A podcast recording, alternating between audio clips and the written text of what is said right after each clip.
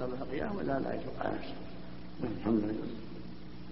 قال وحدثني يحيى عن مالك عن ابن شهاب عن السائب بن يزيد عن المطلب بن أبي وداعة السهمي عن حفصة زوج النبي صلى الله عليه وسلم أنها قالت ما رأيت رسول الله صلى الله عليه وسلم صلى في سبحته قاعدا قط حتى كان قبل وفاته بعام فكان يصلي في سبحته قاعدا ويقرأ في السورة فيرتل فيرتلها حتى تكون أطول من أطول منها.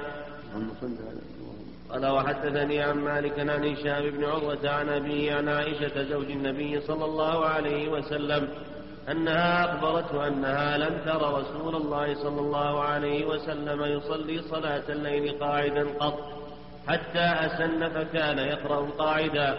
حتى إذا أراد أن يركع قام فقرأ نحو من ثلاثين نحوا من ثلاثين أو أربعين آية ثم ركع.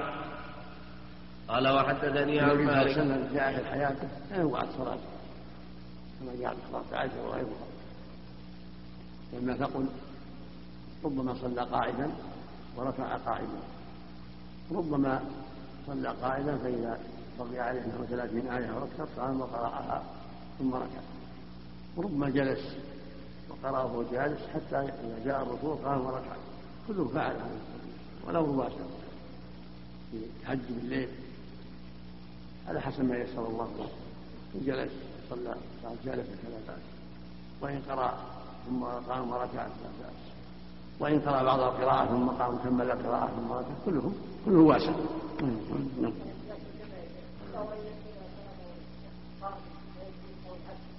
إذا دعت الحاجة نعم نعم. النائم المتنفل أمره واسع أما المفترض لا بد أن يصلي قائما إلا أن يعجز. مثل ما قال النبي عمران صلي قائما فإن لم تستطع فقاعدا فإن لم تستطع فعلى جنب. هذا في فريضة. نعم. نعم. نعم. نعم. هذا هو.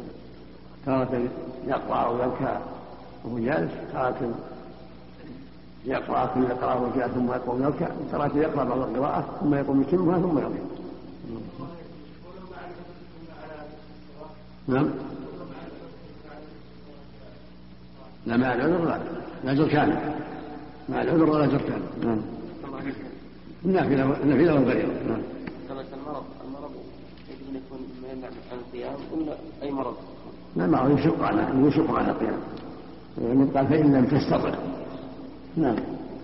قال وحدثني عن مالك عن عبد الله بن يزيد المدني وعن أبي النضر عن أبي سلمة بن عبد الرحمن عن عائشة زوج النبي صلى الله عليه وسلم أن رسول الله صلى الله عليه وسلم كان يصلي جالسا فيقرأ وهو جالس فإذا بقي من قراءته قدر ما يكون ثلاثين أو أربعين آية قام فقرأ وهو قائم ثم ركع وسجد.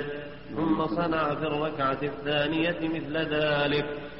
قال وحدثني عن مالك أنه بلغه أن عروة بن الزبير وسعيد بن المسيب كانا يصليان النافلة وهما محتبيان. الجالس مخير يحتبي أو يتربع هذا هو الرأس. والتربع أفضل إذا تيسر. حال في وقت القيام؟ وإن احتبى أو افترش كله طيب. نعم الأمر باب الصلاة الوسطى. قال وحدثني يحيى عن مالك عن زيد بن أسلم عن القعقاع بن حكيم عن أبي يونس مولى عائشة أم المؤمنين رضي الله عنها أنه قال أمرتني عائشة أن أكتب لها مصحفا. ثم قالت إذا بلغت هذه الآية فآذني. حافظوا على الصلوات والصلاة الوسطى. وقوموا لله قانتين.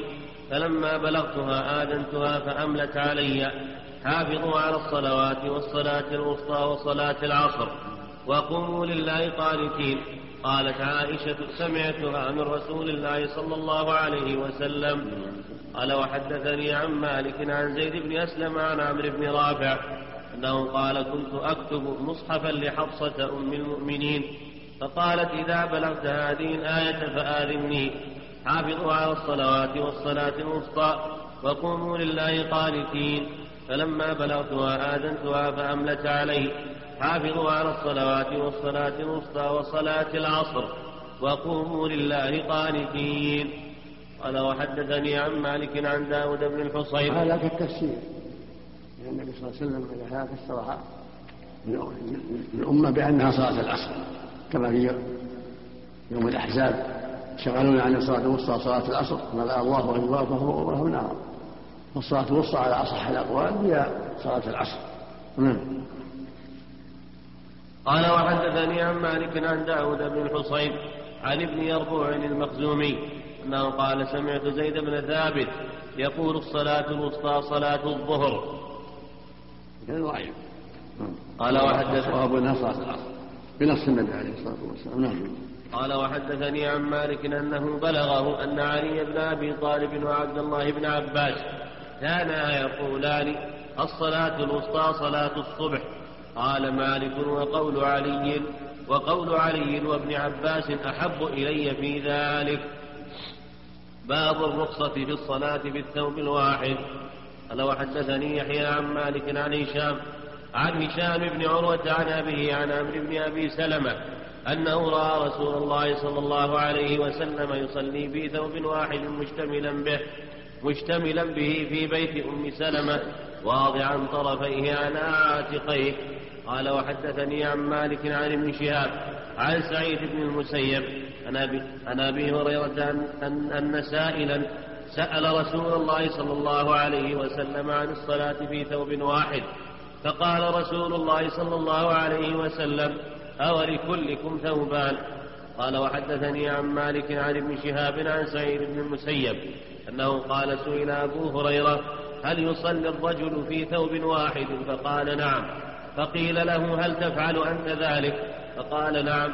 إني لأصلي في ثوب واحد وإن ثيابي لعلى المشجب. قال وحدثني عن المقصود إذا جعل أطرافيه على عاتق مثل الحديث الصحيح. مثل ما قال النبي جابر كان واسعا تحبه وإن كان ضيقا فالتزيد فإذا كان واسعا جعل طرفيه على عاتقيه كزر به وجعل طرفيه على عاتقيه. أما إذا كان ما يستطيع يعني إنه يعتزل به ويكفي لهذا الحديث الصحيح لا يصلي على رسول واحد ليس على عاتقه من شيء رواه الشيخ مع قدرة يجعل على عاتقيه. أما مع العجز يكفيه ليس نعم. نعم والعاتق نعم العاتقين أكمل.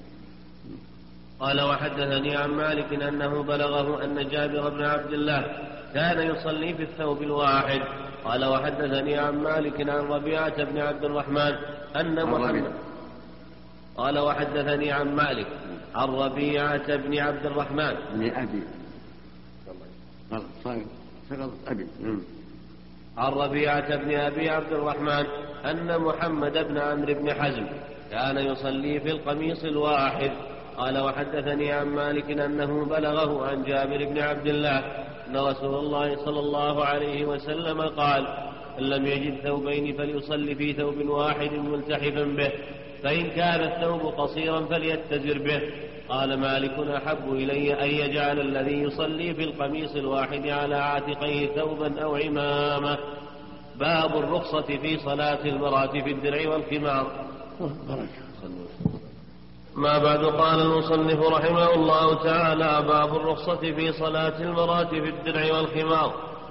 قال حدثني يحيى عن مالك أنه بلغه أن عائشة زوج النبي صلى الله عليه وسلم كانت تصلي في الدرع والخمار قال وحدثني عن مالك عن محمد بن زيد بن قنفذ عن أمه أنها سألت أم سلمة زوج النبي صلى الله عليه وسلم ماذا تصلي فيه؟ المرأة من الثياب فقالت تصلي في الخمار والدرع السابق.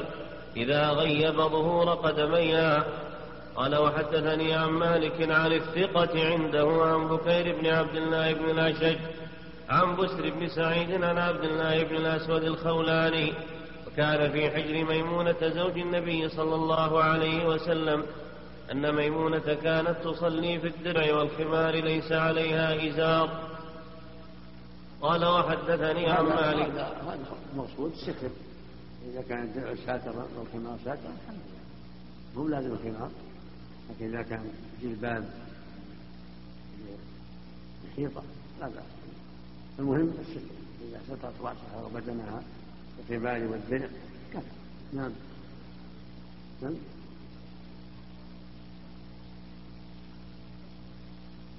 عندك؟ عن عبد الله حدثنا إيش؟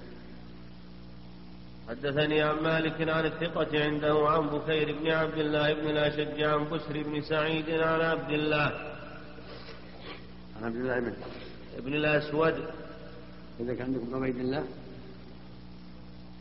ضبطه ولا ما ضبط؟ ولا ضبط. في الحاشية عبيد الله أحسن الله عليك. نعم. في الحاشية عبيد الله أحسن الله صلى عليك. أو نعم. صلى. نعم. عندك؟ مم.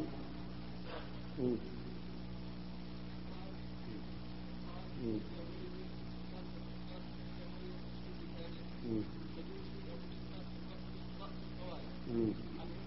موسى وعن ابن سيرين وقتادة. تقع العجلي قال ابن قالع متى مات سنة أربع وثمانين له في البخاري فرد حديث. البخاري وأبو داود والنسائي. يكشف تقريبا نعم. نعم. حديث واحد لا, لا توخى فيه رحمه الله. توخى فيه الصدق ولا شواهد نعم. نعم.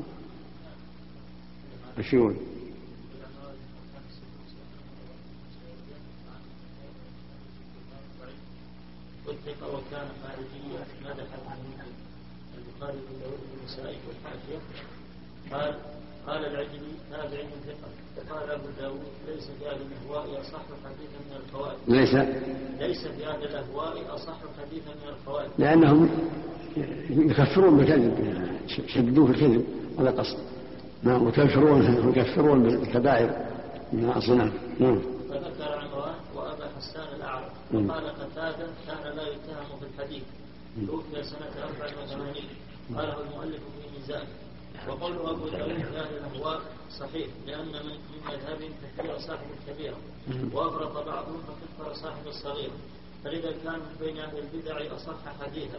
وقوله هذا لا يعني توثيق كل فرد كل فرد فرد منهم ولا هو على إطلاقه وقول بعضهم الذي نقله الحافظ في ترجمة عمران هذا عن ابن أبي حاتم أن بعض الخوارج قال بعد أن تاب انظروا عمن تأخذون دينكم فإن كنا إذا هوينا أمرا صيرناه حديثا.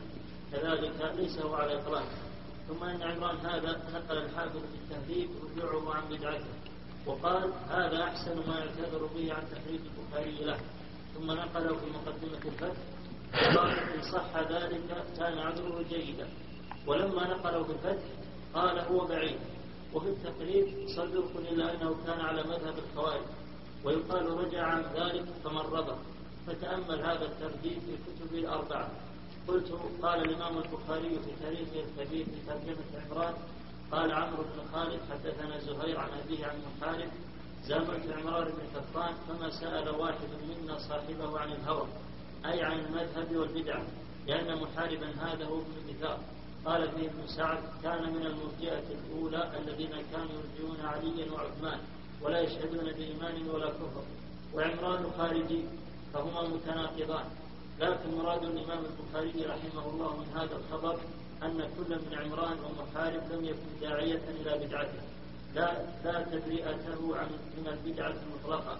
وإذا لم يكن المبتدع وإذا لم يكن المبتدع ذا بدعة مكفرة ولم يكن داعية قبل منه ما يرويه مما لم يؤيد بدعته وجازت الرواية عنه.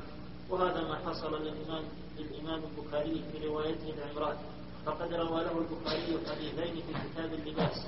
الأول في باب لباس الحرير للرجال وهو متابعة والثاني أصل واحتجاج في باب نقد الصور.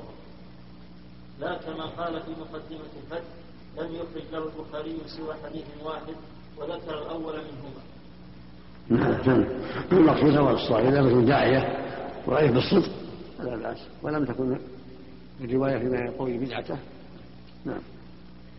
قال وحدثني عن مالك عن هشام بن عروة عن أبيه أن امرأة استفتته فقالت إن المنطق يشق علي فأصلي في درع وخمار فقال نعم إذا كان الدرع سابغا باب الجمع بين الصلاتين في الحضر والسفر. قال وحدثني يحيى عن مالك عن داود بن الحصين عن الأعرج عن أبي هريرة أن رسول الله صلى الله عليه وسلم كان يجمع بين الظهر والعصر في سفره إلى تبوك. قال وحدثني عن مالك عن أبي الزبير عن أبي الطفيل عامر بن واثلة أن معاذ بن جبل أخبره أنهم خرجوا مع رسول الله صلى الله عليه وسلم عام تبوك. فكان رسول الله صلى الله عليه وسلم يجمع بين الظهر والعصر والمغرب والعشاء. قال فأخر الصلاة يوما ثم خرج فصلى الظهر والعصر جميعا ثم خرج فصلى المغرب والعشاء جميعا ثم قال إنكم ستأتون. حدثنا. قال وحدثني عن مالك عن أبي الزبير عن أبي الطفيل عامر بن واثلة أن معاذ بن جبل أخبره أنهم خرجوا مع رسول الله صلى الله عليه وسلم عام تبوك فكان رسول الله صلى الله عليه وسلم يجمع بين الظهر والعصر والمغرب والعشاء.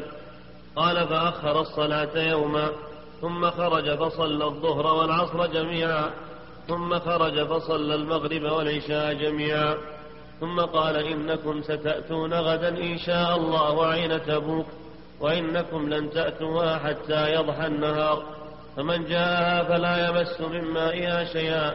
حتى آتي فجئناها وقد سبقنا إليها رجلان والعين تبض بشيء من ماء فسألهما رسول الله صلى الله عليه وسلم هل مسستما من مائها شيئا؟ فقالا نعم. فسبهما رسول الله صلى الله عليه وسلم وقال لهما ما شاء الله أن يقول ثم غرفوا بأيديهم من العين قليلا قليلا. حتى اجتمع في شيء ثم غسل رسول الله صلى الله عليه وسلم فيه وجهه ويديه ثم أعاده فيها فجرت العين بماء كثير. فاستقى الناس ثم قال رسول الله صلى الله عليه وسلم يوشك يا معاذ إن طالت بك حياتنا أن ترى ما ها هنا قد ملئ جنانا. وهذا قد وقع. كله وقع عليه الصلاة والسلام. الآن عمر تبوك. جنان والمزارع العظيمة.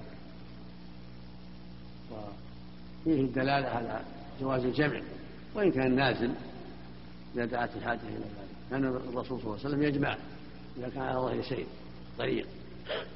إذا ارتحل قبل أن تزيغ الشمس أخرها أخر الظهر مع العصر جمعا جمع تأخير. وإذا ارتحل بعد أن تزيغ الشمس قدم العصر معها جمع تقديم. وهكذا في المغرب والعشاء. وإذا نزل واستقر لم يجمع كما فعل في منى في حجة الوداع صلى كل صلاة في وقتها. ولا بأس بالجمع. وإن كان نازل كما جمع هنا في تبوك. الأمر واسع لكن الأفضل إذا كان مستقرا مستريحا عدم الجمع. وإذا كان على ظهر سير جمع. عملا بالسنة كلها. نعم. لأنه خالف الأمر. وقال لا يقربها أحد حتى آتي. نعم.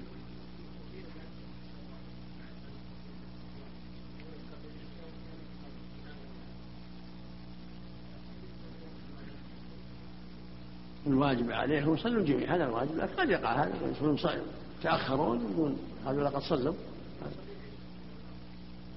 الواجب على الجماعة إذا كانوا في محل واحد أن يتواصوا بأن يصلوا جميعا ولا يتخلف أحد. ينتظر بعضهم بعضا حتى يصلوا جميعا.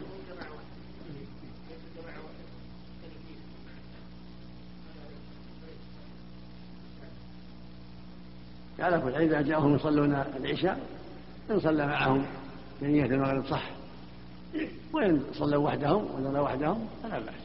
لكن جاءهم يصلون العشاء ودخل معهم يجلس في الثالثة.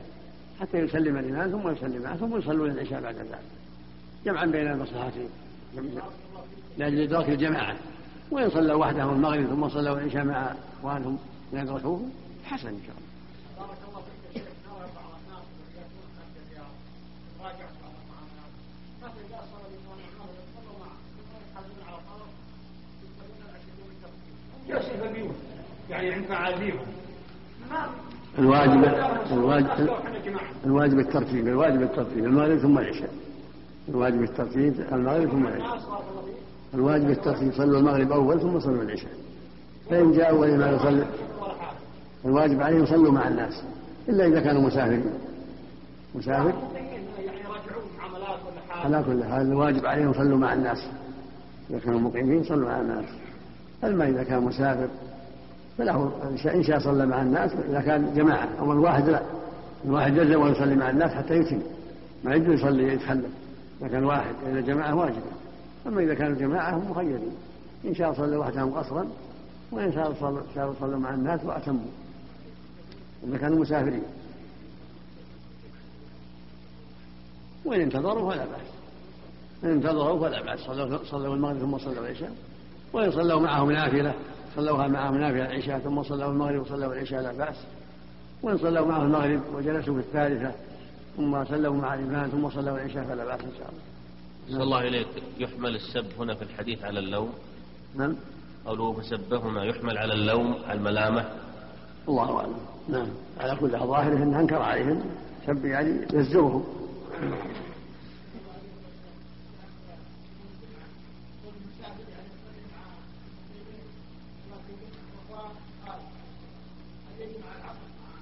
لا العصر في وقت صلي معه الجمعة وخلي العصر في وقتها. نعم. الذي عليه الجمهور إنه لا يصح لابد تسوق الابدا نعم. نعم. كفين أمر أوسع. ستره أولى وإن بدت الأمر أوسع. نعم. قال وحدثني عن مالك عن نافع عن عبد الله بن عمر رضي الله عنهما قال كان رسول الله صلى الله عليه وسلم إذا عجل به السير يجمع بين المغرب والعشاء. قال وحدثني عن مالك عن أبي الزبير المكي عن سعيد بن جبير عن عبد الله بن عباس رضي الله عنهما أنه قال صلى رسول الله صلى الله عليه وسلم الظهر والعصر جميعا والمغرب والعشاء جميعا في غير خوف ولا سفر. قال مالك أرى ذلك كان في مطر. هذا محتمل قال بعضهم إنه كان في أول أو الإسلام نسخ وقال بعضهم لعلة جمع بينهما لعلة اما دحر في الأسواق ولا مرض هام لعلة. والصواب إنه لا يجوز الجمع إلا لعلة. هذا هو الذي استغرت عليه الشريعة. لا يجوز الجمع إلا لعلة مطر أو مرض أو سفر. نعم. نعم. هي بعلة. نعم.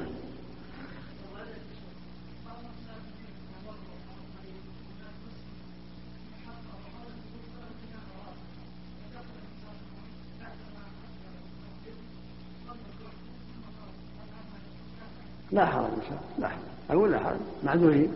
أقول معذورين. لا حرج نعم. قال وحدثني عن مالك عن نافع أن عبد الله بن عمر رضي الله عنهما كان إذا جمع الأمراء بين المغرب والعشاء في المطر جمع معهم.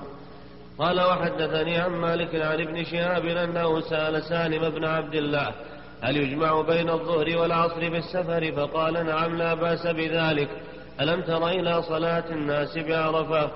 قال وحدثني عن مالك أنه بلغه عن علي بن حسين أنه كان يقول كان رسول الله صلى الله عليه وسلم إذا أراد أن يسير يومه جمع بين الظهر والعصر وإذا أراد أن يسير ليله جمع بين المغرب والعشاء. باب قصر الصلاة في السفر. قال وحدثني ما بعد قال المصنف رحمه الله تعالى باب قصر الصلاة في السفر. قال حدثني يحيى عن مالك عن ابن شهاب عن رجل من آل خالد بن أسيد أنه سأل عبد الله بن عمر. قال حدثني يحيى عن مالك عن ابن شهاب عن رجل من آل خالد بن أسيد أنه سأل عبد الله بن عمر فقال يا أبا عبد الرحمن إنا نجد صلاة الخوف وصلاة الحضر في القرآن ولا نجد صلاة السفر. فقال ابن عمر يا ابن أخي إن الله عز وجل بعث إلينا محمدا صلى الله عليه وسلم ولا نعلم شيئا فإنما نفعل كما رأيناه يفعل. هذا هو الواجب علينا اتباع هم هم دالوا يكون حكم القرآن. جاء القرآن وجاء بالوحي الثاني مثل ما قال صلى الله عليه وسلم إني أعطيت القرآن ومثله معه. والله جل وعلا يقول والنجم إذا هوى ما ضل صاحبكم وما غوى وما ينطق عن الهوى. إن هو إلا وحي يوحى. فأعطاه الله الكتاب وأعطاه الله الحكمة وهي السنة. فما فعله أو أمر به فهو وحي من الله جل وعلا. وقد قصر في السفر فنقصر كما قصر عليه الصلاة والسلام. نعم. قال وحدثني عن مالك عن صالح بن كيسان عن عروة بن الزبير عن عائشة زوج النبي صلى الله عليه وسلم أنها قالت فرضت الصلاة ركعتين ركعتين في الحضر والسفر فأقرت صلاة فأقرت صلاة السفر وزيد في صلاة الحضر. نعم.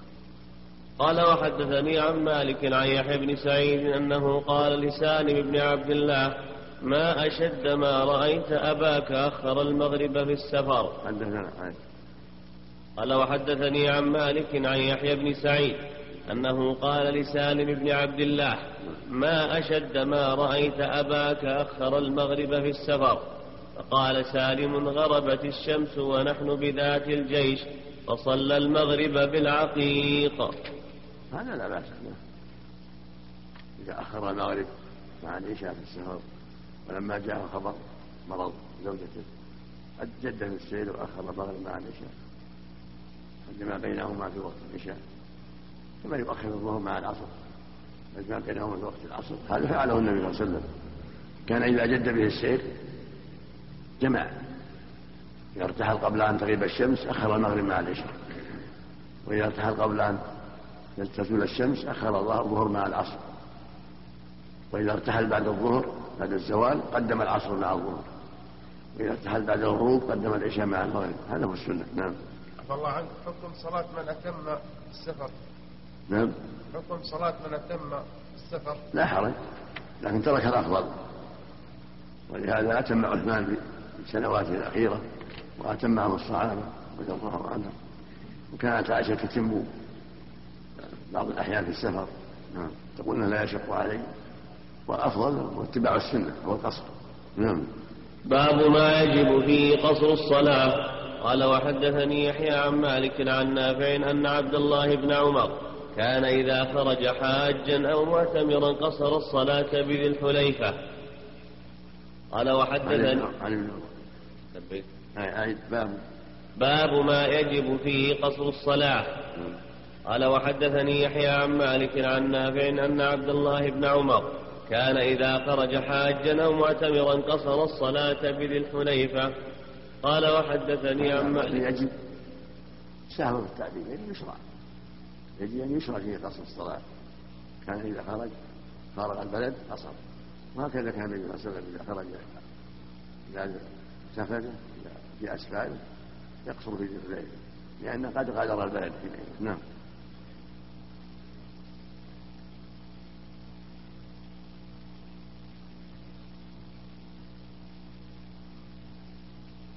لا منافاة ثم القصر. في حال خوف خفتم. وقيل صلاة السفر كما جاء في الأحاديث أنها صدقة من الله. فرضت اثنتين ثم أتمت في الحضر. والله سامح العباد السفر زيادة. سبحانه نعم. قال وحدثني عن مالك عن ابن شهاب عن سالم بن عبد الله عن أبيه أنه ركب إلى ريم فقصر الصلاة في مسيره ذلك. قال مالك وذلك نحو من قال وحدثني عن مالك عن ابن شهاب عن سالم بن عبد الله عن أبيه أنه ركب إلى ريم فقصر الصلاة. ركب إلى ريم. ريم. ريم. موضع. ريم ريم راء يا ميم. نعم. ريم. ريم راء يا ميم. أنه ركب إلى ريم بكسر الراء وإسكان التحتية وميم فقصر الصلاة في مسيره ذلك. قال ذلك قال مالك وذلك نحو من أربعة برد من المدينة.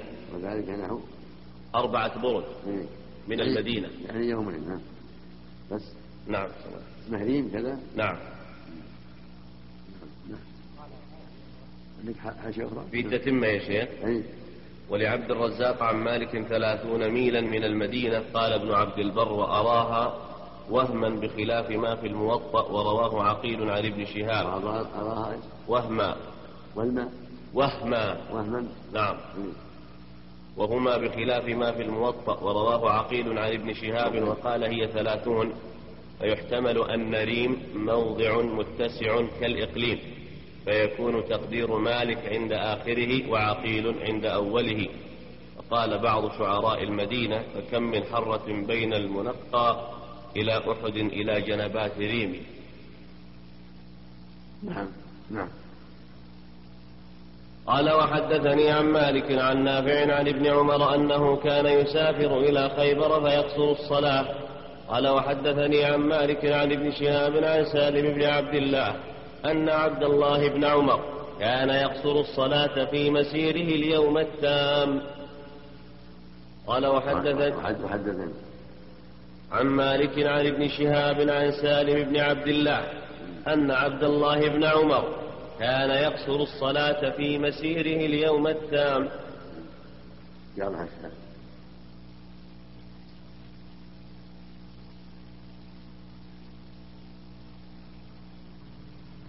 وتقدير ذلك بالسير الحديث نحو أربعة برد قاله ابن عبد البر. وقال ابن المواز معناه في الصيف وجد السير. فقط أحسن الله. نعم. نعم. أحسن الله. لبيك. يوم يعني يومين. البري نصف يوم. نعم. قال وحدثني عن مالك عن نافع عن سالم بن عبد الله أن عبد الله بن عمر ركب إلى ذات النصب فقصر الصلاة في مسيره ذلك. قال مالك وبين ذات النصب والمدينة أربعة برد قال وحدثني عن مالك عن نافع أنه كان يسافر مع ابن عمر البريدة تقدم بقريب 80 كيلو تقريبا. 80 كيلو تقريبا. أربعة نعم نعم. قال وحدثني عن مالك عن نافع عن ابن عمر أنه كان يسافر إلى خيبر فيقصر الصلاة. قال وحدثني عن مالك عن نافع أنه كان يسافر مع ابن عمر البريد فلا يقصر الصلاة. قال وحدثني عن مالك أنه بلغه أن عبد الله بن عباس كان يقصر الصلاة في مثل ما بين مكة والطائف. وفي مثل ما بين مكة وعسفان وفي مثل ما بين مكة وجدة.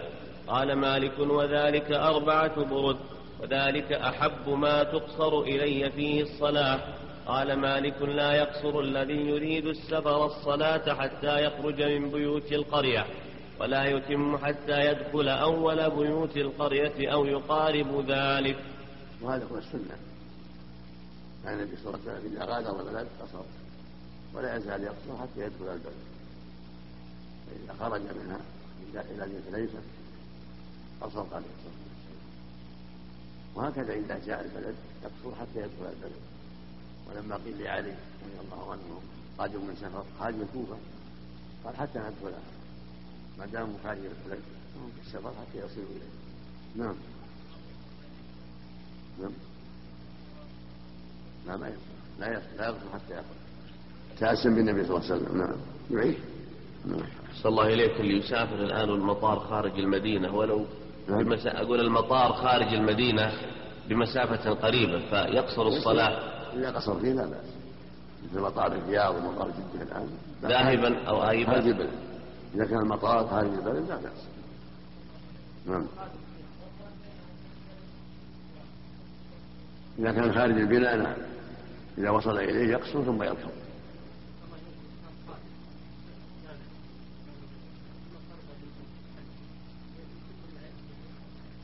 إذا دخل البلد يتم. ما دام خارج البلد ما دام في المطار إذا صلى إذا صلى في المطار يصلي اثنتين إذا كان المطار خارج البلد. نعم.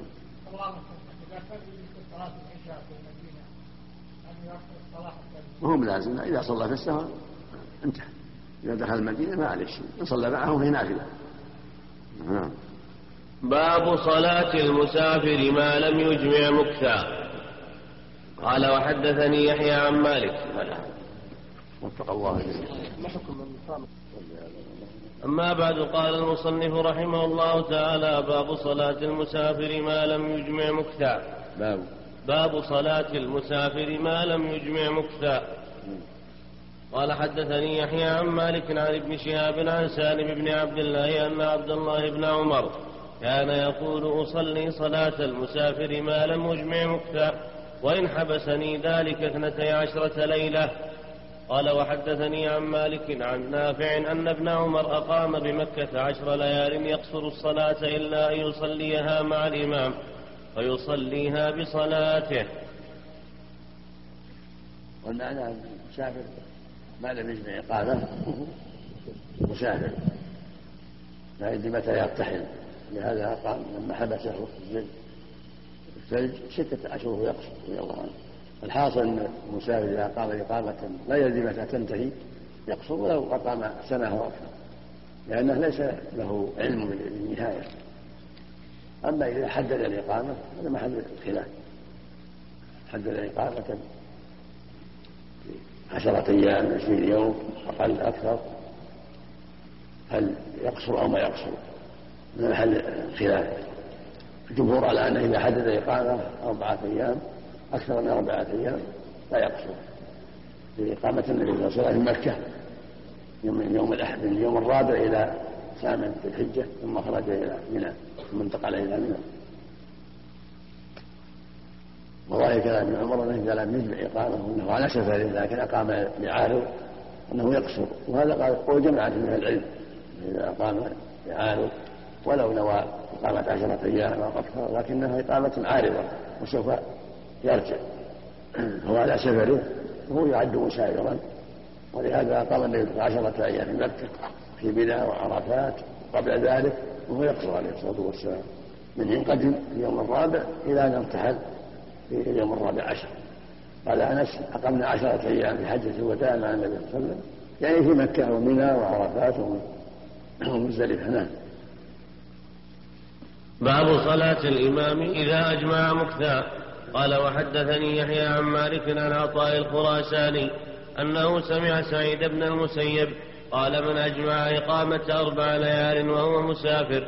أتم الصلاة؟ قال مالك وذلك أحب ما سمعت إليه. وسئل مالك عن صلاة الأسير فقال مثل صلاة المقيم إلا أن يكون مسافرا. باب صلاة المسافر إذا كان إماما أو كان وراء إمام. قال الشارع على حب إليه. أربعة أيام كلام مالك. شاهد كلام مالك. قال مالك وذلك أحب ما سمعت إلي من الخلاف في ذلك. وبه قال الشافعي وأبو ثور وداود وجماعة. وبه قال. وبه قال الشافعي نعم. وأبو ثور وداود وجماعة. وحجتهم حديث العلاء بن الحضرمي. رفعه يمكث المهاجر بعد قضاء نسكه بمكة ثلاثا ومعلوم أن مكة لا يجوز لمهاجرين أن يتخذها دار إقامة. فأبان صلى الله عليه وسلم أن من نوى إقامة ثلاث ليال ليس بمقيم. وما زاد عليها له حكم المقيم وقال الثوري وأبو حنيفة إذا نوى إقامة خمسة عشر يوما أتم, ود أتم ودونها قصر. وروى مثل وروي مثل وروي مثله عن ابن عمر وابن عباس قال الطحاوي ولا مخالف لهما من الصحابة وقيل غير ذلك وسئل مالك عن صلاة الأسير. نعم. وسئل مالك عن صلاة الأسير فقال مثل صلاة المقيم فيتم إلا أن يكون مسافرا فيقصر. بس. فقط. انتهى كلامه؟ نعم. الله نعم. نعم. نعم.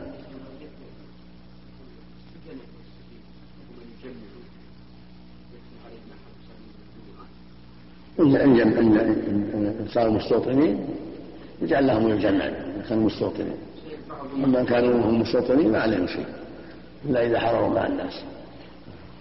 وإن سمحوا لهم يخرجون ويصلون مع الناس آه لا بأس.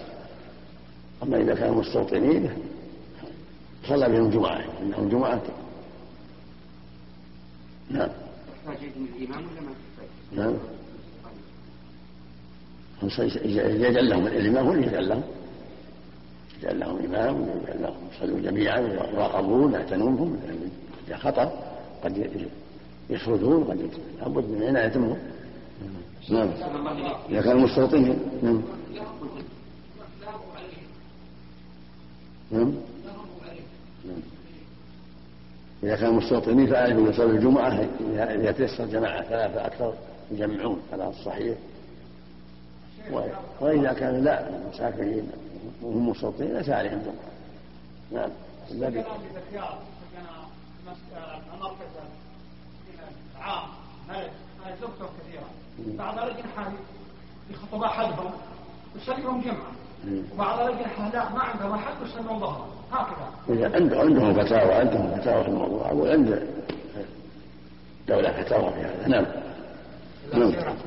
نعم. الأسير إذا سجن وهو مسافر. المسافر إذا سجن. هل يعني يكسر ولا الحكم حكم مسافرين يقصر. إذا ما عنده نية إقامة ما يدري. أو ما يدري متى يطلق. وهو مسافر لا يقصر نعم. نعم. باب صلاة المسافر إذا كان إماما أو كان وراء إمام. قال وحدثني يحيى عن مالك عن ابن شهاب عن سالم بن عبد الله عن أبيه أن عمر بن الخطاب رضي الله عنه كان إذا قدم مكة صلى بهم ركعتين ثم يقول يا أهل مكة أتموا صلاتكم فإنا قوم سفر قال وحدثني قال وحدثني عن مالك عن زيد بن أسلم عن عمر بن الخطاب مثل ذلك. قال وحدثني عن مالك عن نافع أن عبد الله بن عمر. كان يصلي وراء الإمام بمنى أربعا فإذا صلى لنفسه صلى ركعتين. قال وحدثني يعني لما أتم عثمان صلى معه. تماما هكذا لو صلى إمام تاما صلى معه ركعة. وإذا صلى الإمام اثنتين صلى الإمام. نعم. نعم. نعم.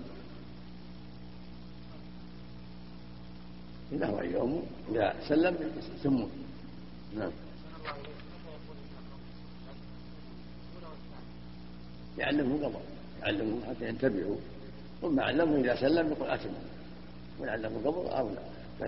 يكون على بينة. يكون على بينة. إذا صلى بناس مقيمين نعم.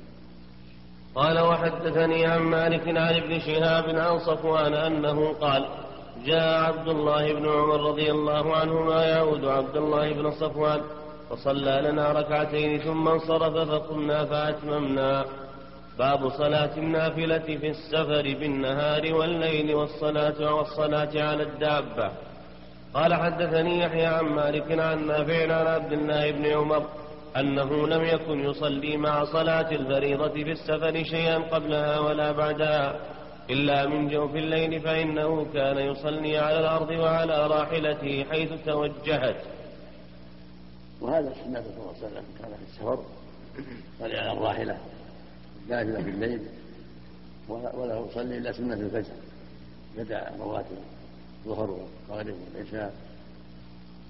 ما كان يصلي معها شيء يصلي الظهر ركعتين والعصر ركعتين والعيد ثلاث والعشاء اثنتين وما كان يصلي إلا سنة الفجر. والوتر في التهجد بالليل. هكذا كان في سفره اللهم صل عليه نعم. قال وحدثني عن مالك أنه بلغه أن القاسم بن محمد وعروة بن الزبير وأبا بكر بن عبد الرحمن كانوا وأبا بكر بن عبد الرحمن كانوا يتنفلون في السفر. قال يحيى وسئل مالك عن النافلة في السفر فقال لا بأس بذلك بالليل والنهار. وقد بلغني أن بعض أهل العلم كان يفعل ذلك. لا حرج النافلة صلى الضحى حجت بالليل لكن الرواتب سنة إلا سنة الفجر. نعم. قال وحدثني عن مالك قال بلغني أن عبد الله بن عمر رضي الله عنهما كان يرى ابنه عبيد الله بن عبد الله يتنفل في السفر ينكر عليه. قال قال وحدثني عن مالك قال بلغني أن عبد الله بن عمر كان يرى ابنه عبيد الله بن عبد الله يتنفل في السفر ينكر عليه. أنا؟ فلا ينكر عليه. فلا ينكر عليه. إنما رضي الله عنه يدعى الرواتب ويقول لو كنت متنفلا لاتممت الرواتب أما كون يتنفل يتهجد بالليل ويصلي الضحى أو سنه الوضوء كل هذا لا بأس في السفر والحضر قال وحدثني عن مالك عن عمرو بن يحيى المازني عن أبي الحباب سعيد بن يسار عن عبد الله بن عمرو أنه قال رأيت رسول الله صلى الله عليه وسلم يصلي وهو على حمار وهو متوجه إلى خيبر.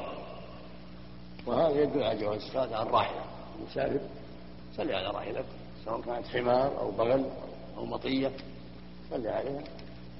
إلى جهة السير النافلة أما الفريضة لا ينزل ويصلي على الأرض عليه الصلاة والسلام. كان ينزل ويصلي على الأرض. أما في النافلة فلا بأس. وهكذا السيارة. نعم.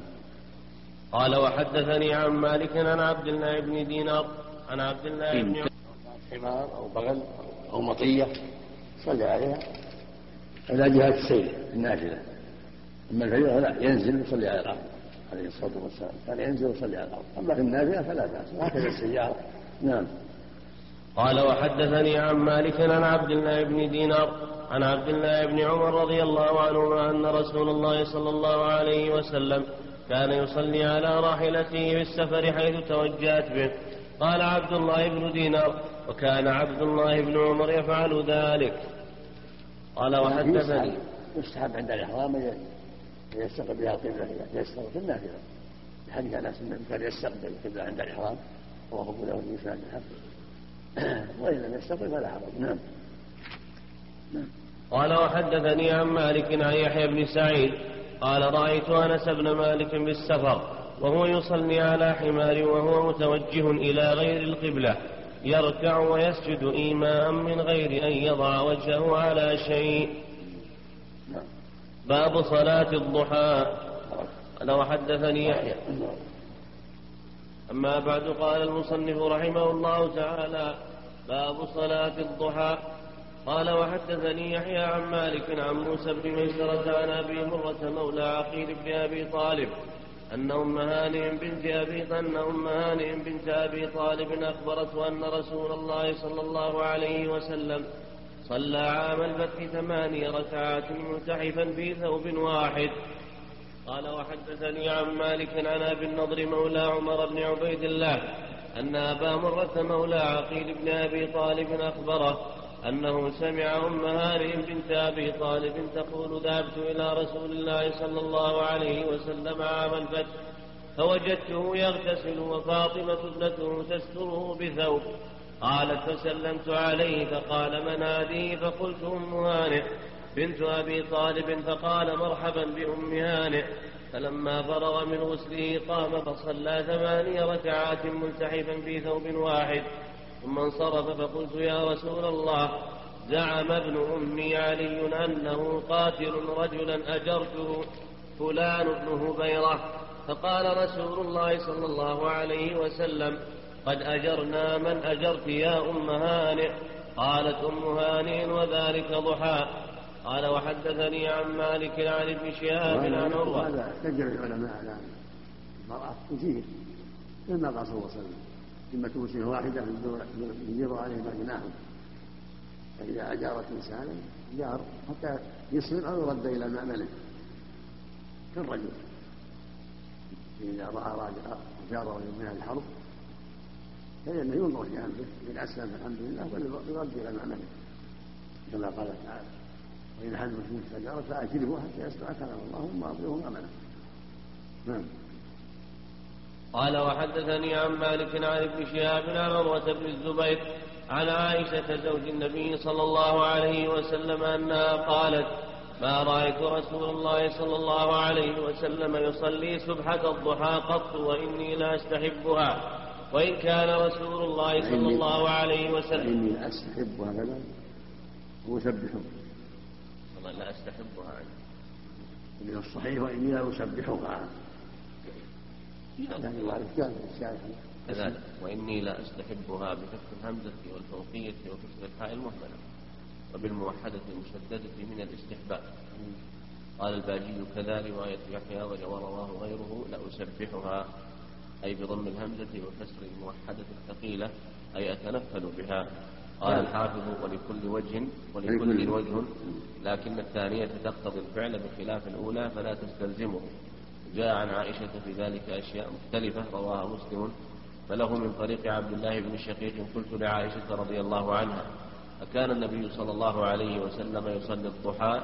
قالت لا إلا أن يجيء من مغيبه وعنده من طريق معاذة عنها كان صلى الله عليه وسلم يصلي الضحى أربعا ويزيد ما شاء الله ففي, ففي الأول نفى رؤيتها لذلك مطلقا. نفي. ففي الأول نفي رؤيتها لذلك مطلقا وفي الثاني تقييد النفي بغير المجيء من مغيبه وفي الثالث الإثبات مطلقا. اختلف العلماء في ذلك. فذهب ابن عبد البر وجماعة إلى ترجيح ما اتفق عليه الشيخان والشيخان عنها يعني حديث مالك هذا دون ما انفرد به مسلم وقالوا إن عدم رؤيتها لذلك لا يستلزم عدم الوقوع فيقدم من روى عنه من الصحابة الإثبات انتهى.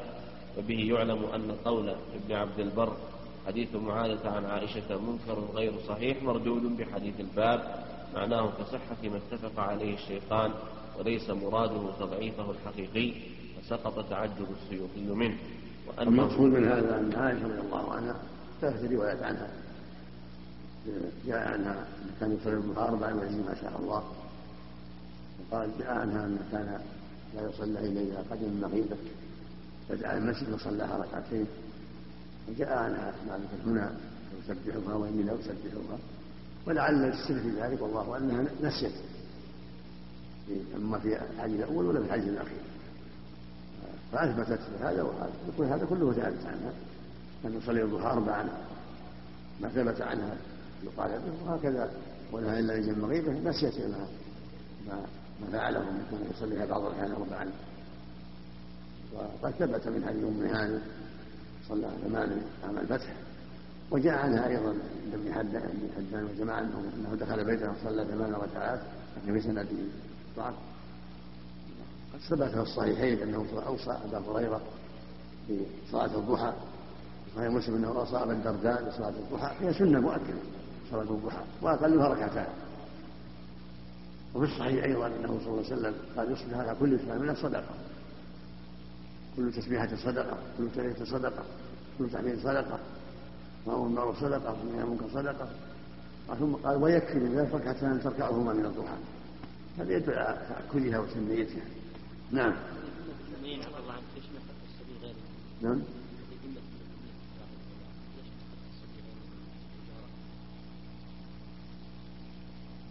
الظاهر ان هذا الحكم يتعلق بالمكلفين الحكم يتعلق بالمكلفين نعم.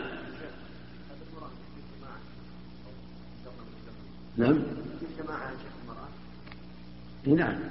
تجيهم ينظر في امرهم إن أسلموا والحمد لله ولا ردوا إلى مأمنهم بقولهم صلى الله عليه وسلم مسلم واحدة. ويعم قول جل وعلا وإن أهل من مسلم السجال فأجره حتى يسمع كلام الله. نعم.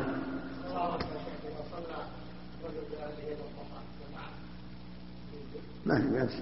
إذا صلى بعض الأحيان النبي صلى الله عليه وسلم زار بيت أنس جدة أنس وصلى بهم الضحى ركعتين عليه الصلاة والسلام جماعة وزار عتبان الضحى وصلى بهم جماعة. نعم. يعني قال معنى قال زعم تأتي معنى قول مثل قول سيبوي زعم يونس زعم كذا يعني قال وتأتي معنى كذب ألم ترى يزعمون. ها؟ ما يقول قال قال قال, قال ابن أمي زعم ابن أمي يعني قال ابن أمي يعني عجب نعم. نعم. نعم أخاها علي نعم. نعم.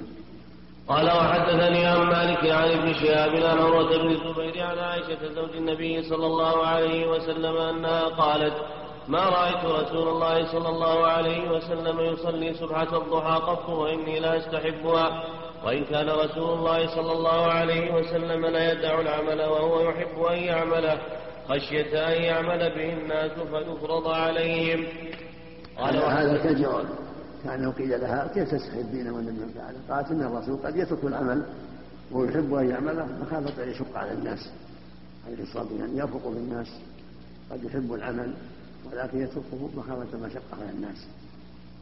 وهكذا يقال هنا صلى الله عليه وسلم للمحافظة على سنة الضحى لعله ترك المحافظة عليها خشية مشقة على الناس. كذلك لما دخل الكعبة خرج منها كئيبا قال إني خشيت أن أكون شققت على أمتي. اللهم صل على وسلم المقصود أنه قد يترك العمل مخافه مشقه هي النافلة. اللهم صل عليه ولكن ثبت من قوله وثبت من فعله عليه الصلاة والسلام.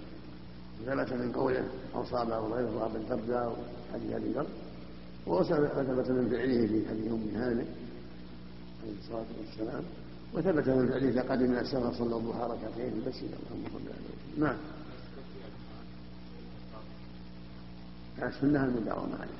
مثل ما أوصى بها النبي صلى الله عليه وسلم. تركها لئلا يشق على أمته. لأنه لو داوم عنها داوموا شقوا على أنفسهم كانهم جعلوها فريضة. المقصود أن السنة تكون بالقول تكون بالفعل تكون بالتقرير هم لزوم الله عمل السنة في عدد الركعات اثنتين مطلقا أو أربعة أو ثمان أقل شيء اثنتان وإذا اول زاد زاد الله له في أقلها ركعتان نعم.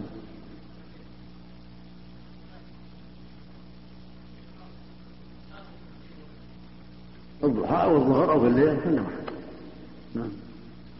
وحدثني عن مالك عن زيد بن أسلم عن عائشة أنها كانت تصلي الضحى ثمانية ركعات ثم تقول لو نشر لي أبواي ما تركتهن. حدثنا. قال وحدثني عن مالك عن زيد بن أسلم عن عائشة رضي الله عنها أنها كانت تصلي الضحى ثمانية ركعات ثم تقول لو نشر لي أبواي ما تركتهن. باب.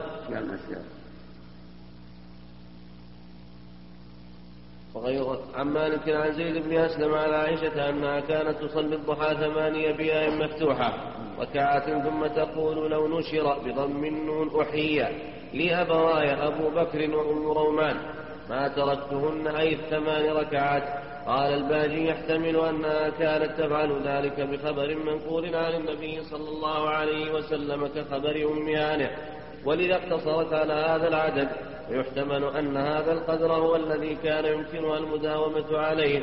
قال وليست صلاة الضحى من الصلوات المحصورة بالعدد فلا يزاد عليها ولا ينقص منها. لكنها من الرغائب التي يفعل الإنسان منها ما أمكنه انتهى.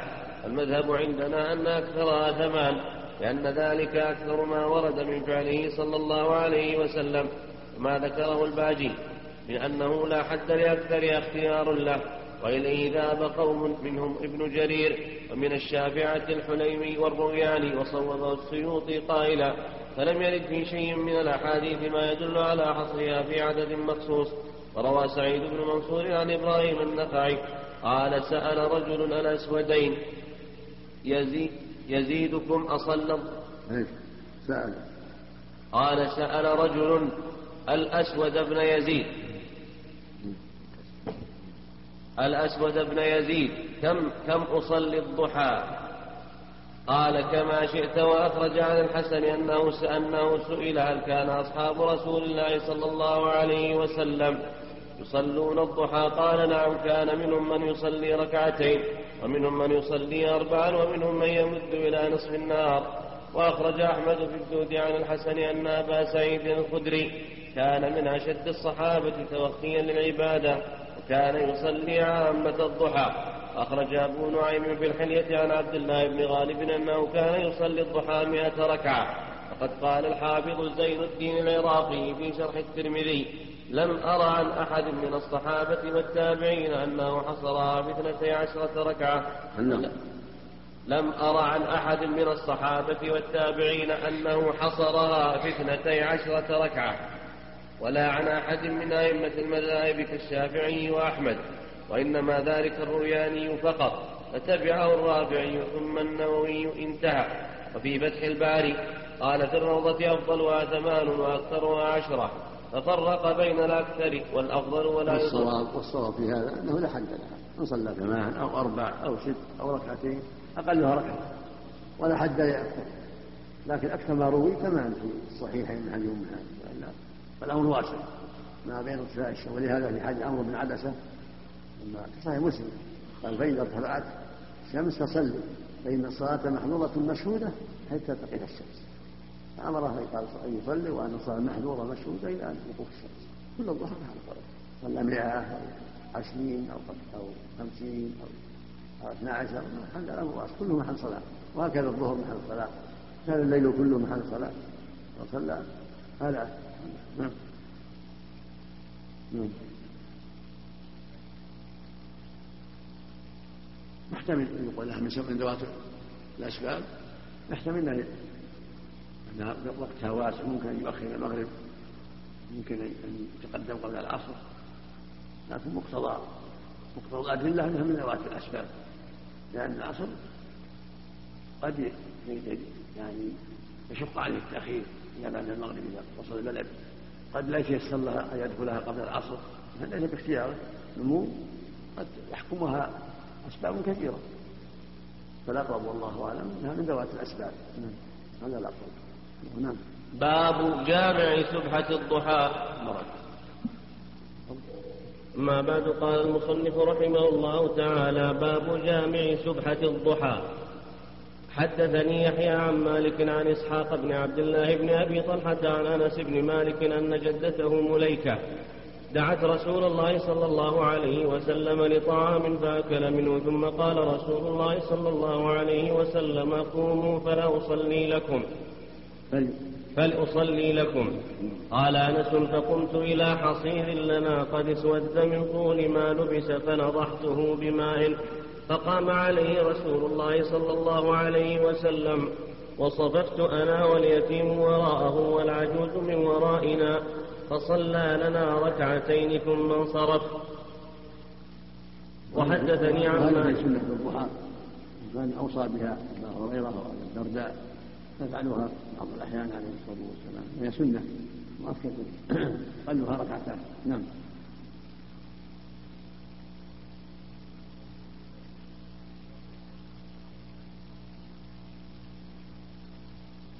ما ما ما ما هو؟ بالنبي صلى الله عليه وسلم. هو المشرع عليه الصلاة والسلام. لكن من باب من باب المباحات إذا صلى. لا بأس ما يقال سنة لا. إنما هذا للرسول لأنه هو المشرع عليه الصلاة والسلام. نعم. إذا صلى عنه الضحى بما بما يرى أنه يعني من باب إظهار الخير وتعليمهم الخير وهذا بس. إنه يقال سنة لا. إذا كان قصد التعليم والتوجيه. على الجماعة الضحى يا شيخ لا بأس. بل النافله بعض الأحيان جماعة لا بأس. كما وقع هنا كما وقع في سبتبان وقع في عند الدرداء مع سلمان. فالنافله بعض الأحيان جماعة لا بأس. نعم. صلى الله إليك هل ورد أنه يقرأ في الضحى بسورة معينة أو بسورة ما ورد. ما أعلم. نعم. وحدثني عن مالك عن ابن شهاب عن عبيد الله بن عبد الله بن عتبة أنه قال دخلت على عمر بن الخطاب بالهاجرة. فوجدته يسبح فقمت وراءه فقربني حتى جعلني حذاءه عن يمينه فلما جاء يرفع تأخرت فصففنا وراءه وحدثني عن مالك وحدثني عن مالك عن ابن شهاب عن عبيد الله بن عبد الله. ابن عتبة أنه قال دخلت على عمر بن الخطاب بالهاجرة فوجدته يسبح فقمت وراءه فقربني حتى جعلني حذاءه عن يمينه. فلما جاء يرفع تأخرت فصففنا وراءه. مثل ما فعل ابن عباس لما صف ابن عباس جعله عن يمينه كذلك جابر. المقصود أن هذا هو السنة. الواحد يقف عن يمين الإمام في الفرض والنفل فإذا كان اثنين فاكثر كانوا خلفه. نعم. باب التشديد في أن يمر أحد بين يدي المصلي. حدثني يحيى عن مالك عن زيد بن أسلم عن عبد الرحمن بن أبي سعيد الخدري عن ابيه أن رسول الله صلى الله عليه وسلم قال إذا كان أحدكم يصلي فلا يدع أحدا يمر بين يديه وليدرأه ما استطاع فإن أبى فليقاتلوا فإنما هو الشيطان وحدثني عن مالك عن أبي النضر مولى عمر بن عبيد الله عن بسر بن سعيد أن زيد بن خالد الجهني أرسله إلى أبي جهيم يسأله ماذا سمع من رسول الله صلى الله عليه وسلم في المار بين يدي المصلي. فقال أبو جهيم قال رسول الله صلى الله عليه وسلم لو يعلم المار بين يدي المصلي ماذا عليه لكان أن يقف أربعين خيرا له من أن يمر بين يديه. قال أبو النضر لا أدري أقال أربعين يوما أو شهرا أو سنة. وهذا تحريم المرور بين يدي المصلي. الواجب على المؤمن أن يحترى ذلك. وأن المصلي يدفع ويرد سواء كانت صلاة نافلة أو فريضة لا يدع بين يديه يعني قريبا منه. ثلاث ذكر فأقل النبي صلى الله عليه وسلم صلى إلى جعل جعل الجدار عنه ثلاث قدمه ثلاث أذرع فإذا كان بين يديه يتناوله بثلاث أذرع فأقل. أو بينه وبين السترة يدفعه لا يمر بينه وبين السترة. أما كان بعيد أو وراء السترة فلا حاجة إلى نعم. وحدثني عن مالك عن زيد بن أسلم عن عطاء بن يسار أن كعب الأحبار قال لو يعلم المار بين يدي المصلي ماذا عليه لكان أن يخسف به خيرا له من أن يمر بين يديه. تابع الأحبار أو تابعين قد يكون هذا ما قرأه في الكتب الماضية نعم. نعم. نعم.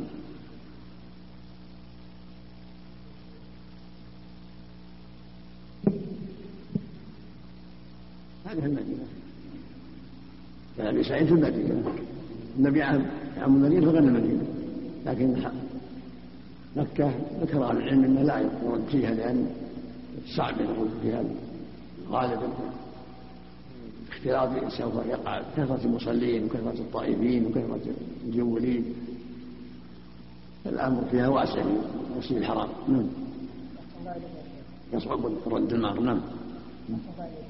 ولهذا كان كما ذكر ابن الزبير كان يصلي بالطواف امامه نعم ظاهر الحديث انه سنه مؤكده لأن جاء في بعض الروايات أنه صلى إلى غير الفطره عليه الصلاة والسلام. نعم. الصحيح ما تقرأ. نعم نعم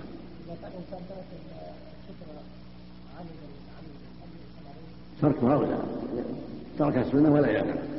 لكن ينبغي أن يحافظ عليها لأن الرسول أمر بذلك وفعله عليه الصلاة والسلام. فإذا صلى في محل يخشى يمر بين يديه فيتأكد عليه يصلي اما جدار ولا عمود ولا كرسي.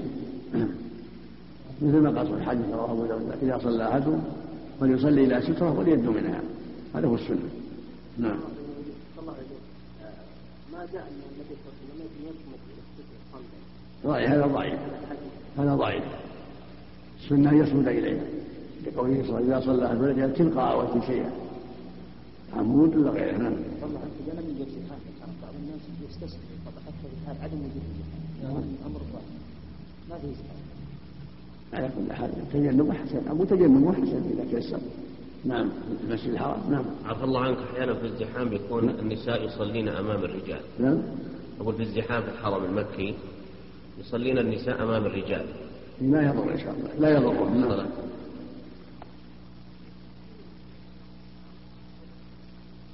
نعم نعم.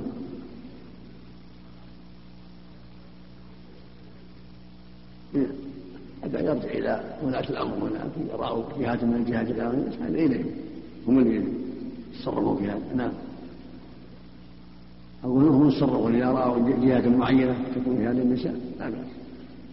وحدثني عن مالك أنه بلغه أن عبد الله بن عمر كان يكره أن يمر بين أيدي النساء وهن يصلين. قال وحدثني عن مالك عن نافع أن عبد الله بن عمر كان لا يمر بين يدي أحد ولا يدع أحدا يمر بين يديه. باب الرخصة في المرور بين يدي المصلي. وحدث وقال وحدثني عن مالك عن ابن شهاب عن عبيد الله بن عبد الله بن عتبة بن مسعود رضي الله عنه عن عبد الله بن عباس رضي الله عنهما أنه قال أقبلت راكبا على أتان وأنا يومئذ قد نهزت الاحتلام ورسول الله صلى الله عليه وسلم يصلي للناس بمنى فمررت بين يدي بعض الصف فنزلت فأرسلت الأتان ترتع ودخلت في الصف فلم ينكر ذلك علي أحد. وهذا يدل على جواز ذلك بين المأمومين. أما أمام المصلي الإمام هو الفرد لا. حديث عباس المرور بين يدي المأمومين ولا يضر هذا نعم. قال وحدثني عن مالك أنه بلغه أن سعد بن أبي وقاص كان يمر بين يدي بعض الصف والصلاة قائمة. قال مالك وأنا أرى ذلك واسعا إذا أقيمت الصلاة وبعد أن يحرم الإمام. ولم يجد المرء مدخلا إلى المسجد إلا بين الصفوف. لا حرج. فيه مما ذكر ابن عباس. لا حرج. فيه نعم. صلى الله إليك. إذا انصرف الإمام فتبقى سترة ال- ال- المأموم. تبقى سترة الإمام سترة لمأموم تستمر. الحال اللي يقضي يعني؟ إي نعم. الله ان شاء الله الله لا لا يحتاج يسوي شيء نعم. نعم.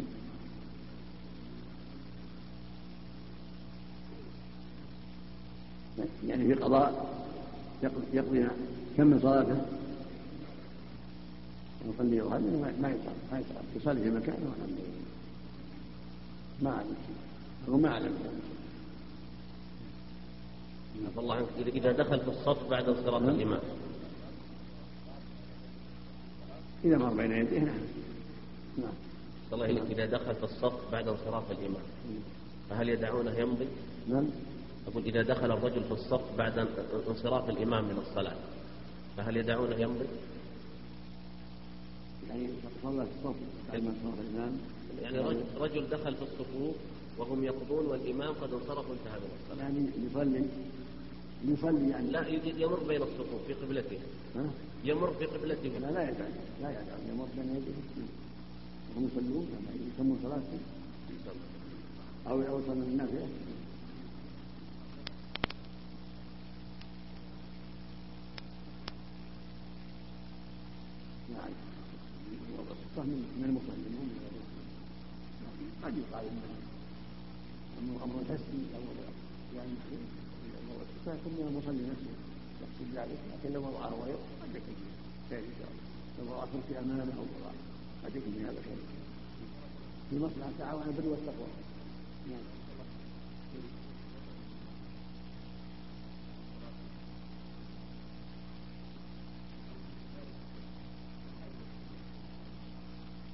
إذا تيسر إذا تيسر الساعية أو الكرسي أو المطلوب فيحصل بالستر قال وحدثني عن مالك أنه بلغه أن علي بن أبي طالب رضي الله عنه قال لا يقطع الصلاة شيء مما يمر بين يدي المصلي. قال وحدثني عن مالك قال وحدثني عن مالك أنه بلغه أن علي بن أبي طالب رضي الله عنه قال لا يقطع الصلاة شيء مما يمر بين يدي المصلي. فالأغراض ضعيفة فالأغراض مالك ضعيفة لكن لو صح السنة مقدمة. صح عن علي فالسنة مقدمة. يحمل أثر علي على أنه ما بلغت السنة. النبي صلى الله عليه وسلم قال يقطع صلاة المرأة. والمعروف السنة مقدمة. لكن لو لو صح. نعم. قال وحدثني عن مالك. ضعيف يا ضعيف. يعني سعيد نعم. لو صح لو صح. لا يكون له مطر من الاجتهاد لأن الاجتهاد له مجال نعم.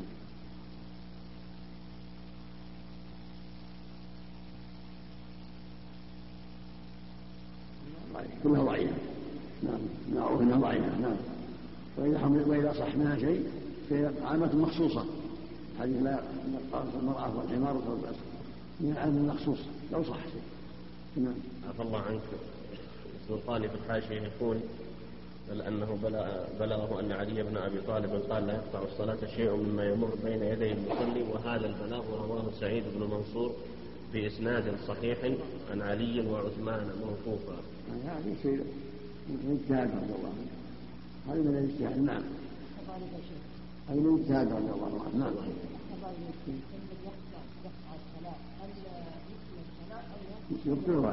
نعم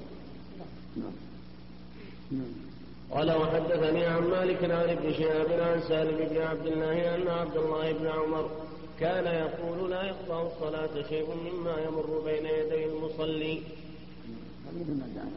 نعم نعم باب سترة المصلي في السفر. بعد قال المصنف رحمه الله تعالى باب سترة المصلي في السفر. قال وحدثني يحيى عن مالك أنه بلغه أن عبد الله بن عمر رضي الله عنهما كان يستتر براحلته إذا صلى. قال وحدثني عن مالك عن هشام بن عروة أن أباه كان يصلي في الصحراء إلى غير سترة. باب مسح الحصباء في الصلاة. قال وحدثني يحيى عن مالك عن أبي جعفر القاري أنه قال رأيت عبد الله بن عمر إذا أهوى ليسجد مسح الحصباء لموضع جبهته مسحا خفيفا. قال وحدثني عن مالك عن يحيى بن سعيد. قال حدثني يحيى عن مالك عن أبي جعفر القارئ أنه قال رأيت عبد الله بن عمر إذا أهوى ليسجد مسح الحصباء لموضع جبهته مسحا خفيفا. قال وحدثني عن مالك واحد من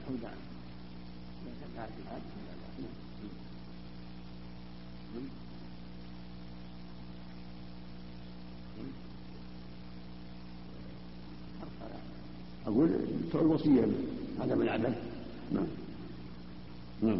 قال وحدثني عن مالك عن يحيى بن سعيد أنه بلغه أن أبا ذر كان يقول مسح الحصباء مسحة واحدة وترك وتركها خير من حمر النعم. نعم قال وحدثني عن مالك عن يحيى بن سعيد أنه بلغه أن أبا ذر كان يقول مسح الحصباء مسحة واحدة وتركها خير من حمر النعم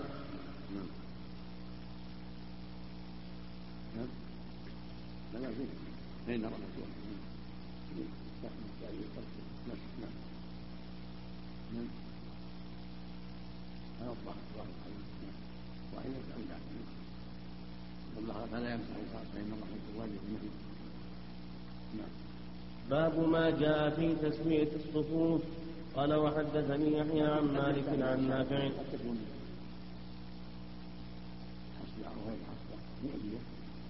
أن يكون شورى يكون. حينئذ مسقطة واحدة خير من أكثر يستحق الخشوع الوقت من السجود هذا بلغ ما هو سند أو مو سند صحيح من يحيى سعيد بلغ. نعم. باب باب ما جاء في تسوية الصفوف. قال وحدثني يحيى عن مالك عن نافع أن عمر بن الخطاب كان يأمر بتسوية الصفوف فإذا جاءوا فأخبروا أن قد استوت كبر قال وحدثني عن مالك عن عمه أبي سهيل بن مالك عن أبيه قال كنت مع عثمان بن عفان فقامت الصلاة وأنا أكلمه وأنا أكلمه في أن يفرض لي فلم أزل أكلمه وهو يكلمه وأنا أكلمه في أن يفرض لي نعم. فلم أزل أكلمه وهو يسوي الحصباء بنعليه فلم أزل أكلمه. فلم أزل أكلمه وهو يسوي الحصباء بنعليه حتى جاءه رجال قد كان وكلهم بتسوية الصفوف فأخبروا أن قد استوت فقال لاستوي في الصف ثم كبر. باب وضع اليدين إحداهما على يأمر الصفوف في الصف الأول فالأول هذا هو السنة. أن الإمام يعتني بالجماعة ويدعوهم حتى تستوي الصفوف. وإذا كانت كثيرة ووكل من يلاحظهم فهذا من السنة. لأن هذا من العناية بالصلاة وإكمالها مثل ما فعل عمر وعثمان رضي الله عنهم نعم.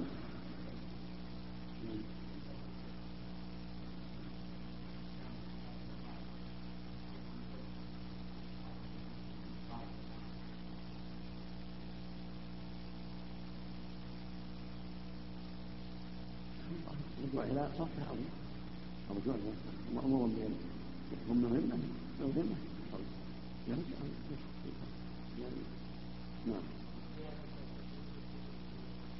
نعم.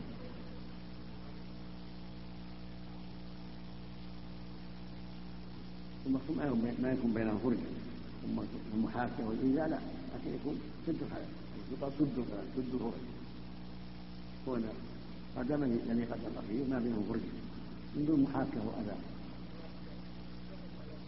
يوصف قدمه قد قدم ما يكون بينهم فرجة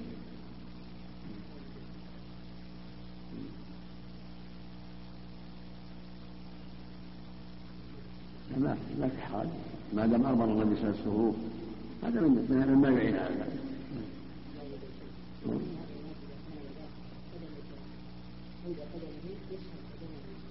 لا بس لا لا تحاكي حتى ما يسأل. خلها جنبه ولا تحاكي لا توليه ولا يسهر قدمه أما إذا كنت توليه تحاكه توليه توليه. لا ينبه بعد الصلاة. في ينبه أن هذا سنة ولكن من غير أعلام بعض الناس يؤذي المحاكة لا ينصح يقول لا يكون بين فرجة.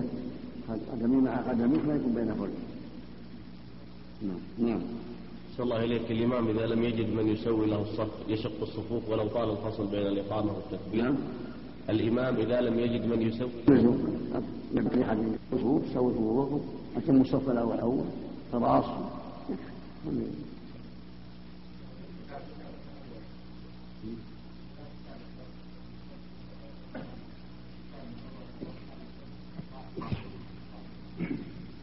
ثبت عن النبي صلى الله عليه وسلم صلى إلى الفطره في بعض الأحيان. هذا يدل على عدم وجوبها سنة مؤكدة. ولا سيما في المواضع التي يقل فيها المرور أو يؤمر فيها المرور. نعم؟ يكفي إذا ما وجد شيء قدامه خفف إذا ما تيسر شيء نعم. بعض الناس يروا هناك فاصل في المساجد يرونها لا ما يكفي. لا ما يكفي. هذا غلط. ما يكفي. نعم. باب وضع اليدين إحداهما على الأخرى في الصلاة. قال وحدثني يحيى عن مالك عن عبد الكريم بن أبي المخارق البصري أنه قال من كلام النبوة إذا لم تستحي فاصنع ما شئت. ووضع اليدين إحداهما على الأخرى في الصلاة. قال وحدثني يحيى عن مالك عن عبد الكريم بن أبي المخالف البصري أنه قال من كلام النبوة إذا لم تستحي فافعل ما شئت ووضع اليدين إحداهما على الأخرى في الصلاة يضع اليمنى على اليسرى وتعجيل الفطر والاستيناء بالسحور. قال وحدثني عن مالك عن أبي حازم بن دينار عن سهل بن سعد أنه قال كان الناس يؤمرون أن يضع الرجل اليد اليمنى على ذراعه اليسرى في الصلاة. قال أبو حازم لا أعلم إلا أنه ينمي ذلك. هذا رواه البخاري رحمه الله نعم وهذه السنة؟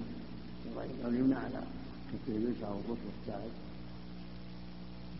وقوم هذه الرواية على ذراعه اليسرى ولا منافاة لأنه إذا مد يده هكذا صار أطرافه على الذراع أطراف الأصابع على الذراع جمع بين الروايتين وهذا يعم قيام الذي قبل الركوع والذي بعد الركوع. يضع يده هكذا. هذا كف والأصابع على الساعد. الساعد هو الذراع نعم. الله رفع على الصف. نعم. بعض الناس يرفع على صف لا على الصدر سنة على الصدر نعم. نعم. نعم. هل يقال إن إن السنة في وضع اليمين على اليسرى تعددت يضع على الذراع وضعها على واحد؟ هذا السنة سريعة. كانت حديث وائل على يدها كف وكف الرسل والساعد. يوافق رواية أبي شاه بن سعد الذراع اليسرى هذا الذراع اليسرى الجامع الأحاديث متعين الجامع بينهما متعين. نعم. يعني تقول الامر واحد ما فيها تخالف. ما فيها ما في خلاف. نعم. باب القنوت بالصبح وهل قال وحدثني يحيى عن مالك عن نافع أن عبد الله بن عمر كان لا يقنت في شيء من الصلاة. كان. كان لا يقنت في شيء من الصلاة. حدثني. قال وحدثني يحيى عن مالك عن نافع أن عبد الله بن عمر كان لا يقنت في شيء من الصلاة. يا أي لا في غيرها من الصلوات والمراد به هنا الدعاء في الصلاة في محل مخصوص من القيام. وذكر ابن العربي أنه يطلق على عشرة معان نظمها الحافظ زين العراق. وذكر ابن العربي. أنه يطلق على عشرة معان نظمها الحافظ زين العراقي. فقال ولفظ القنوت إعداد, إعداد معانيه تجد مزيدا على عشر معان مرضية. دعاء خشوع والعبادة طاعة إقامتها إقراره بالعبودية. سكوت صلاة والقيام وطوله كذاك دوام الطاعة الرابح. القية. كذاك دوام الطاعة الرابح القية. إلا القية ألف لام قاف ياء هاء.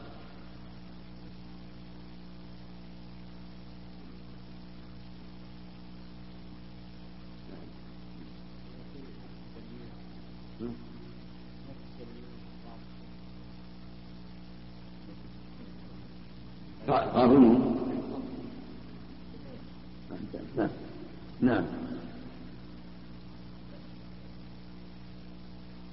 قال مالك عن نافع أن عبد الله بن عمر كان لا يقنط في شيء من الصلاة بل روي عنه أنه بدعة.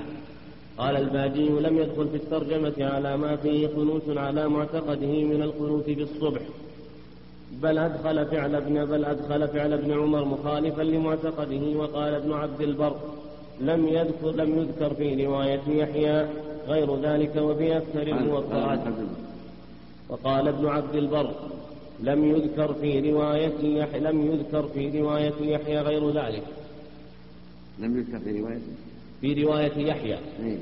غير ذلك إيه.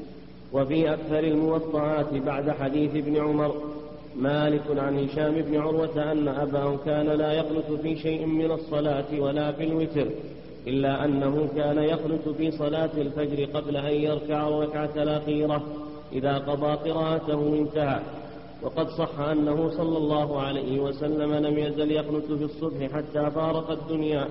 رواه عبد الرزاق والدار قطني وصححه الحاكم. وثبت عن أبي هريرة أنه كان يقنت في الصبح في حياة النبي صلى الله عليه وسلم وبعده.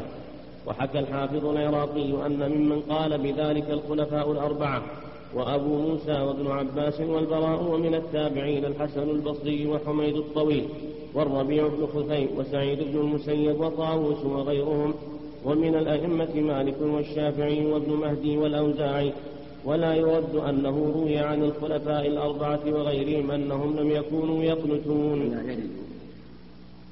يرد.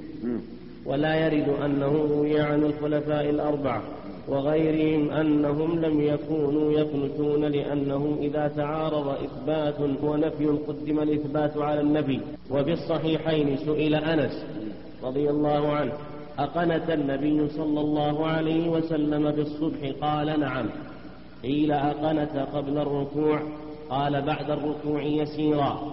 وفيهما أيضا عن عاصم بن سليمان الأحول قال سألت أنس بن مالك عن القنوت فقال قد كان القنوت قلت قبل الركوع أو بعده قال قبله قلت فإن فلانا أخبرني عنك أنك قلت بعد الركوع فقال كذب إنما قلت إن إنما قنت صلى الله عليه وسلم بعد الركوع شهرا. وراه كان بعث قوما يقال لهم القراء. زهاء سبعين رجلا إلى قوم من المشركين وكان بينهم وبين رسول الله صلى الله عليه وسلم عهد. فغدروهم وقتلوهم فقنت صلى الله عليه وسلم شهرا يدعو عليهم. وفي ابن ماجه بإسناد قوي عن أنس أنه سئل عن القنوت فقال قبل الركوع وبعده. وروى ابن المنذر وروى ابن المنذر عن أنس أن بعض أصحاب النبي صلى الله عليه وسلم قنتوا في صلاة الفجر قبل الركوع وبعضهم بعده.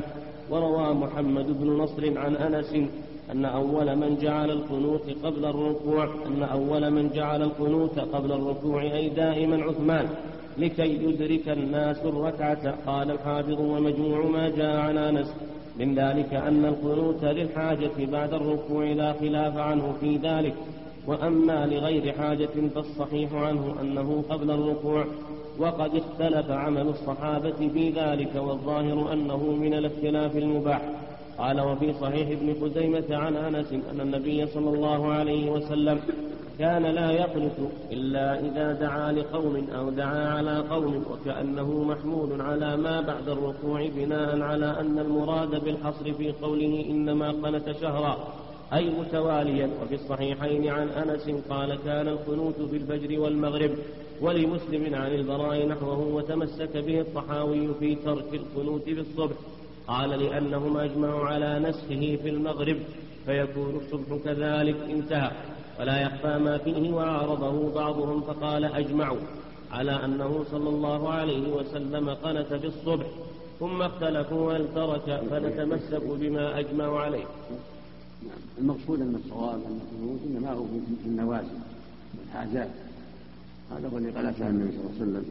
إذا دعا لقوم على قوم كما جرى في قصة الذين اعتدوا على القراء وكان يدعو على قريش قبل الفتح. كان يقنط قبل الصبح بعد الصبح في الصبح ويقنط غير الصبح. وثبت أن قتل